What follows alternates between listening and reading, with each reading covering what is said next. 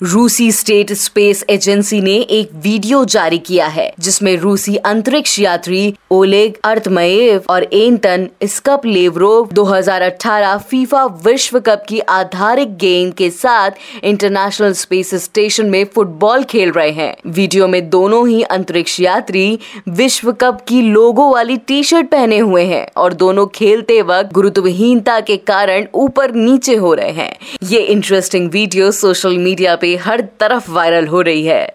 ऐसी तमाम खबरों के लिए सुनते रहिए देश की डोज, हर रोज ओनली ऑन टोज ऐप